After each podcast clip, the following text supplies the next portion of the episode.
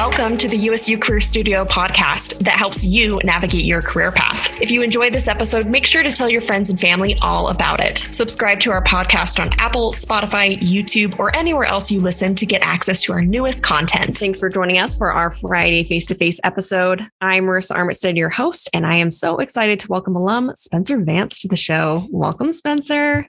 Thank you. Great to be here. Spencer is an HR business partner supporting global production and logistics for doTERRA International. Spencer is a graduate from the MHR program here at the Jon M. Huntsman School of Business and was awarded the HR Professional of the Year by SHRM for the chaotic year of 2020. Spencer helps individuals learn to adjust um, in changing environments while being true to their personal values. So, Spencer, holy cow, so excited to have you. We had a conversation months ago about having you on the show, and here we are um, finally getting around to it. But I am so excited um, to get some experience from it. You just have such great experience in the HR realm, and a lot of our business students are really interested in this field. So, one, very excited to hear about that, that background. Two, I also would actually like to start the conversation by going back in time a little bit um, your fun fact is that you actually earned a degree in art and design, which is perhaps not the first degree someone might think of as a HR professional. So I'd love to have you take us back and kind of walk us through your educational like timeline, if you will, and how that eventually led to human resources. Yeah, and that's a great question because it, it does seem to be a, a far cry different from being in the business world. Uh, one thing that I would say though is that being multidisciplinary and having a, a broad exposure to different experiences uh, is definitely not a disadvantage. Having the ability to uh, incorporate different skill sets that you've learned in different areas of life make you a more creative problem solver and can be an awesome advantage. I totally agree. And I actually would love to dig a little bit deeper there. When you say interdisciplinary, like what, like, can you give us an example of a time when maybe you've kind of pulled from some of those more like creative skills, but in the workplace? Definitely. And actually, that was something that that came up a lot in job interviews as I was interviewing for some of my first roles in the HR field. Uh, I would get that question. So you have an art degree and now you're in HR why the change? And I would explain that uh, a lot of the skill sets that I used in uh, art and design were very applicable in the business world. I would be given, you know, a specific amount of time to accomplish a task. I'd have a finite number of resources. I would have to be my own project manager. I would have to come up with a creative solution to a problem using those resources that were allotted to me. Um, sometimes in the art world, I would do collaboration pieces where I was working with other artists and having the ability to communicate with someone that saw things differently with me and being able to arrive at a solution that worked well for both of us. Those were all skills that I, I use on a daily basis. Yes. Yes. That's so interesting. Okay. So, and with that in mind, take us through, let's see, like you just graduated from with your undergraduate degrees. What happens next? Like what, what is the first kind of step that you take after that? So, uh, first of all, you breathe because it, it can be a little bit intimidating, uh, having that realization that, okay, I don't do homework anymore. Now I need to do work work to make money. And uh, there, I don't really have any excuses for not doing anything else. Um, and for I think a lot of us too, we have um, we we have a a drive or a situation that kind of forces us into feeling an urgency to get another job. Um, or your first job if you weren't working in college. Um, and so I would say networking is something that if you haven't been doing already, it's a great a great time to be doing that. Hopefully, you've already started in college, but build out a network. Um, spend time connecting with communities or organizations that are related to where you want to be in your career. Uh, try to volunteer and spend time in areas where you're going to be able to showcase some of your skills, uh, conferences, uh, speaking, any any type of opportunity to uh, build that network and showcase your skills is a great uh, a great thing to be spending your time on. But also just getting a lot of uh, job applications out there and when you do that, you don't want to go pure quantity. You do want to get a balance of quality where you're using that networking that that you've been doing and connecting with people uh, to ask them, okay, how did you land your first job, or how did you get in with this company that I'm interested in being at, and then applying for that job. You want to reference the job description, try to find some some keywords to incorporate into your resume. You want to tailor that that file name to include the name of the company where you're applying, make it a PDF, and uh, then reach out to those connections after you have already had a conversation with them, not about a job, and say, "Hey, just so you know, I just applied at this company that I that you work at. I'm really interested. I think it's a great fit for my values. Do you know someone that I could connect with to maybe get a good word put in for me? Um, just doing the little things like that are going to do a lot to get your foot in the door. Um, you're a career coach. Like I am so impressed. Like everything that you have just described, especially as you're kind of launching your your career, yes to all of those things. Um, I really love that you focused in on networking, which is such a key piece. And I'm curious from your your perspective, especially kind of that recent grad, as, as you're thinking back to those years. Did you did you feel some anxiety around networking? Because I know some students, it feels like a very it, it needs to be a very professional setting where one is networking. What was your experience with like those first kind of times that you tried to network. Does that make sense? yeah. So my my first times networking were on LinkedIn. I was reaching out to people that were in jobs where I saw myself in 3 to 5 years and I was just asking for 10 to 15 minutes of their time to ask them a few questions about how they got to where they are and just letting them know what my intention was. what I wanted to learn from them. Um, and then, of course, if there was anything that I could do to be of help to them, I wanted to be a productive member of their network.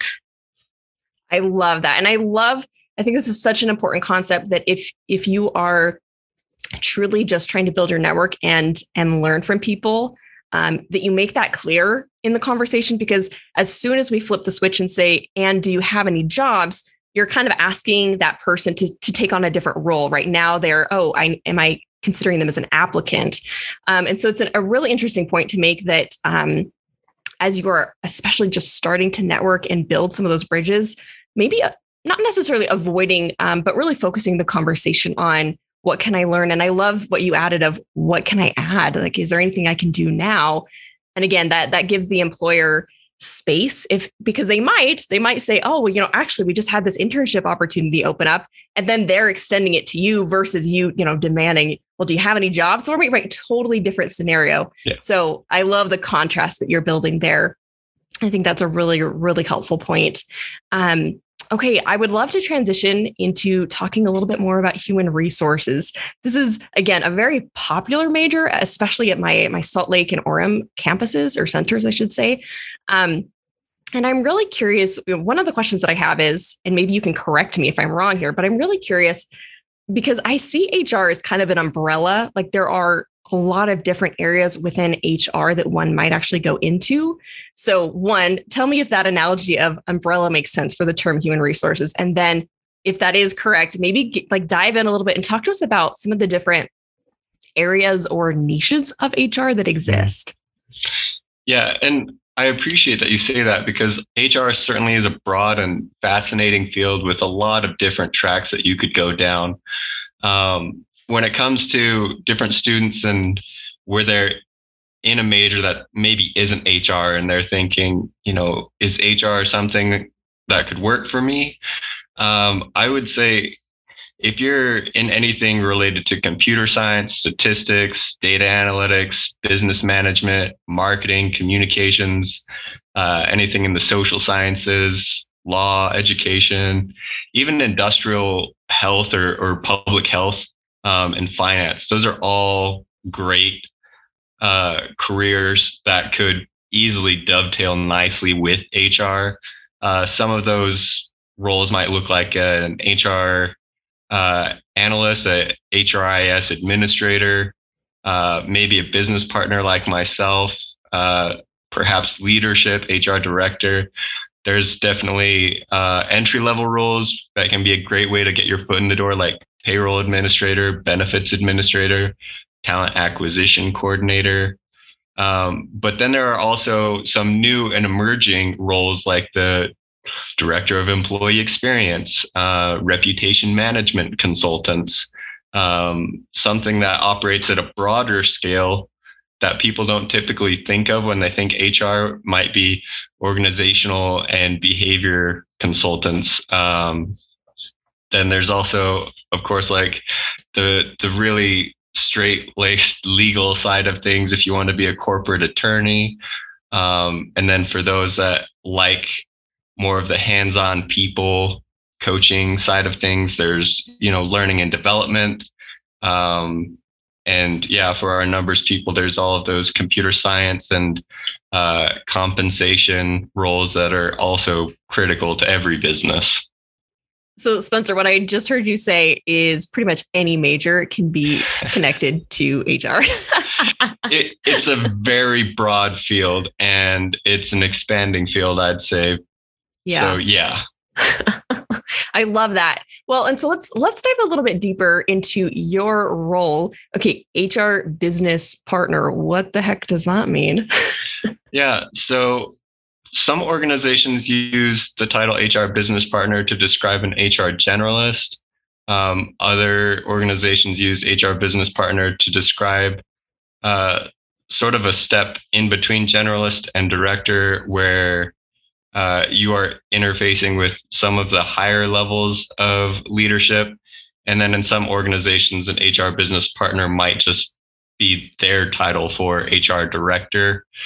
Um, at my organization, HR business partner is someone that is still in that generalist field where I do a lot of problem solving, but I am operating at a higher level for the business where I'm mostly interacting with uh, directors and VPs, solving broader uh, problems that have more open ended uh, possible solutions and long term projects uh, and strategic initiatives for the organization. So, change management is a big part of my role. That's super interesting. Well, and I'm curious. So, with that, what are some of, I mean, you already kind of mentioned like that creative problem solving. What are some of the other skills you feel like you use maybe on a, like a daily ish basis? I, I would say if, if you plan on being uh, in a role where you're going to be interacting a lot with people, um, which I know you might be tempted to say any role in HR is going to interact with people a lot. That's not necessarily true. Like an HR analyst or HRIS administrator, they may not.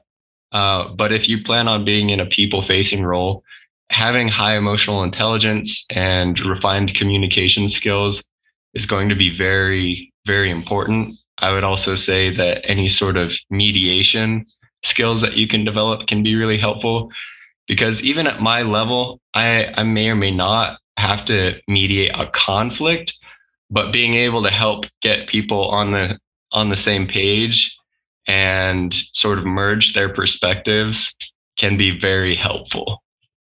Absolutely. Yes. Yes. Okay. And that's making me wonder. So, obviously, every job has pros and cons, right? There are things we love, there are things that we love a lot less. And I'm curious for you, what has been maybe some of the most rewarding aspects of working in HR? And then maybe flip it for us and talk about some of the challenges. Okay. Um, so, like I mentioned in my role, I get to be involved in change management processes quite a bit. Uh, that could be on a scope anywhere from perhaps there's an employee that just feels like they need someone to support them and advocate for them to make some adjustments.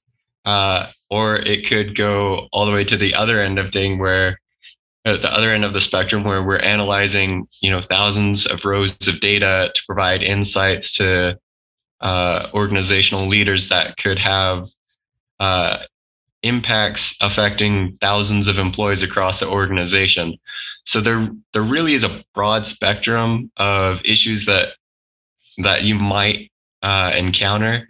One thing that I would say though, at the end of the day, is that I enjoy being able to make a meaningful uh, impact on the organization's evolution. Hmm. Talk to me more about that. What does that mean to you? Uh, so, for example, we had um, this last year uh, a need to adapt to the changing talent market with how post COVID, there was a lot of it, there has, there is a lot of inflation. And in order to be more competitive, we had to identify our our roles that were uh, most critical to make some adjustments to the compensation. So I and our compensation analyst uh, partnered together to analyze all of the roles in the organization, um, which was no small undertaking. There was hundreds of jobs where we were comparing our current employees' wages to the market, and then identifying where we fell on that market for not only each role but each individual. And then we were creating broader recommendations where we were saying, okay, this job family or this department or this team, uh, we have high rates of attrition and we are uh, lower than we could be compared to market. Therefore, we're proposing that we do an X percent increase for these groups. And then it was up to the business leaders to take that insight and champion that that change and convince the people that you know hold the wallet to mm-hmm. make that spend. And it's no small spend when you're talking about hundreds of employees. Making a 25 cent per hour raise could mean millions of dollars. Right. Wow. Okay so you get to feel and, and see the impact. And and while you don't necessarily have um you know you, you're not holding the money to make those decisions you get to really influence a lot of those decisions which is which is really cool um, okay, I love that. So, okay, now flip it for me on the the side of things that are maybe more of a challenge. What comes to mind there? Yeah, I'm not gonna lie. Um, in HR, you may encounter just some uncomfortable situations, um, especially if you are in that generalist field where you're an HR generalist, HR business partner, HR director. Um, bad news is part of what we have to do sometimes, part of the job, uh, whether that's helping a manager learn how to have an uncomfortable conversation with uh, people that aren't getting along, people that uh, might need to be let go. Um, it, it's just something that that happens. Uh, I, in my career, have encountered a a couple of times where there were um, some people in some pretty emotionally distressing situations mm-hmm. um, or even potentially dangerous situations where I had to help facilitate a solution. And that can be really hard to see, you know, a fellow human being in a really hard place. Yeah. Absolutely. That's a really good point. And I and I appreciate you bringing that up um, because oftentimes we think about HR and the, the positive things that it contributes, which it absolutely does. Um, but sometimes I think we do overlook the challenges and, and just like you outlined. So I really appreciate that um, that honest uh, insight there. Um, shifting the conversation a little bit, I'd like to zoom out a little bit from this particular job and, and look at HR maybe a little bit more holistically. Um, obviously we've seen a lot of changes in every industry during the pandemic, but I'm really curious from this human resources perspective, what have been some of the all I can think of is challenges, but but maybe there are some positive sides of COVID. I don't know. What what are some of the changes that you've really seen in this kind of industry or, or sector?